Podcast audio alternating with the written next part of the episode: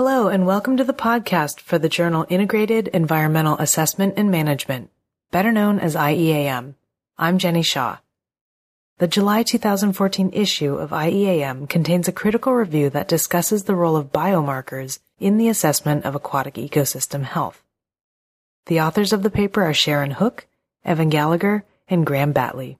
With us today is lead author Sharon Hook. Sharon is a senior research scientist with the CSIRO in Australia, also known as CSIRO, and she's at the Center for Environmental Contaminants Research. Hi, Sharon. Thanks for joining us today. Thank you, Jenny, for having me. So, what exactly are biomarkers? Biomarkers, as they're used in ecotoxicology, are a measurable change in a physiological endpoint. An example that makes a lot of sense to people is when you go to the doctor and you, they want to check your arteries, they measure the cholesterol in your blood.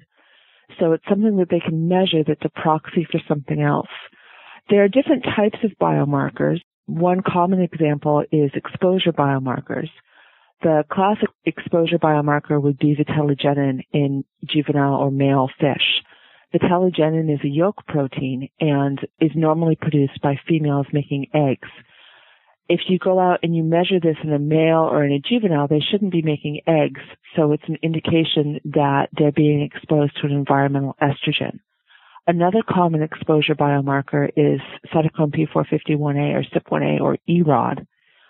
These are often upregulated in animals that have been exposed to planar hydrocarbons. So if you go out and you measure elevated uh, CYP, that tells you that this organism is seen either a PCB or, or some PAHs. What these biomarkers don't tell you, however, is what effects these are having on the organism health. In that case, you would use an effects biomarker. Examples of these would be changes in circulating steroid levels, changes in oxidative stress, or changes in DNA damage. These are better to link to fitness but they don't necessarily tell you which contaminant is causing this effect or even that it is a contaminant causing the effect. For example, a discharge from a power plant that has really hot water can cause some of these impacts as well. The third type of biomarker that we talk about in the paper are these emerging omics biomarkers where somebody has gone out and measured all of the changes in either gene expression, active proteins, or metabolites. And these definitely need to be ground truthed with either elevated contaminant body burdens or some sort of other physiological change. But they have the benefit of being able to measure all of the pathways that are being altered in the organism at one time. This is especially important for contaminants that we don't know a lot about, such as these emerging contaminants or contaminant mixtures what we argue in the paper is that biomarkers are most effective when you integrate all three of these. So, for example, you go out and you measure CYP1A, oxidative stress, and changes in gene expression. And by putting these together, you get an idea of what's causing the effects, what the effects are, and what the relative pathways are. This gives you a much better indication of what changes you're going to see in organism health and fitness. So then going back to something you mentioned real quickly in your previous answer, these biomarkers are really physiologically specific. So how do you actually ground truth the biomarkers being proposed for assessing organism health? That's a really important question, Jenny. In a perfect world where both time and funding were limitless, what you would do is you would go out into the field and you'd go to a pristine site and of course, since this is a perfect world, there are lots of pristine sites and they're really close to your lab. And you would measure these physiological changes in organisms that are unexposed across a time period. So you get an idea of how they change with season and reproductive status, so on and so forth. The other thing you would do is you would do a controlled laboratory exposure where you probably have a hypothesis as to what's causing your problem, you would go into the lab and you would expose your organism to that contaminant so you get an idea of how these markers would change when the organism is exposed. Now, I work in the real world and both funding and time are limited.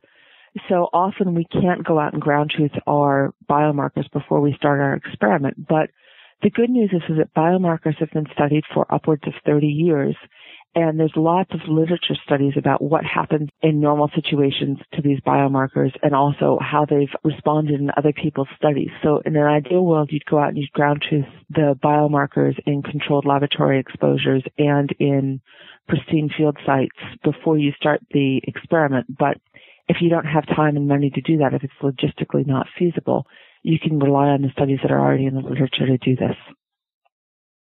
And I think you cover several of these existing studies and the, the history of these, how the biomarkers got established in your paper.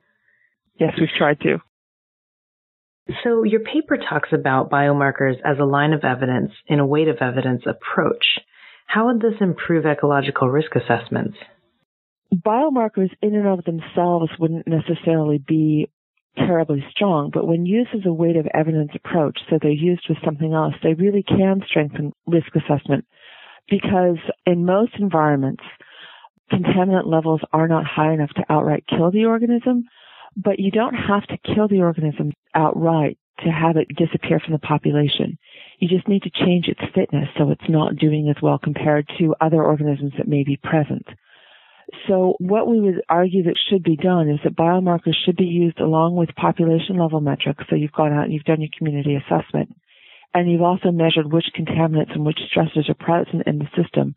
By going out and using biomarkers, you can use this to link changes in contaminant levels with changes in fitness and hypothesize how that's going to make the organism's population change over the long term. So it sounds like biomarkers are considered by just a few regulatory agencies right now. What do you think it'll take for biomarkers to be more widely adopted? Well, I think the biomarkers are going to be more widely adopted by regulatory agencies, especially for use in situations where we have low levels of contaminants, but yet we're seeing changes in populations. I also think that these are going to be more adopted as we start to move away from whole animal testing as is being done in Europe. But before they're really adopted by regulatory agencies, we need to improve the connections with physiology and with population level effects.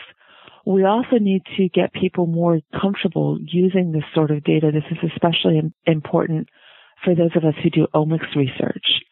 But as a weight of evidence approach is being taken up where people are, are using more diverse and more complete data packages, we're going to want to use all of the science we can to establish what's causing effects to populations. So I definitely see us incorporating biomarkers more often.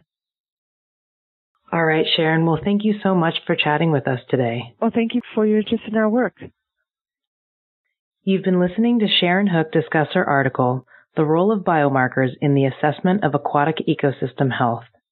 Access the article in the July 2014 issue of IEAM just go to setacjournals.org. I'm Jenny Shaw, and thank you for listening to the IEAM podcast.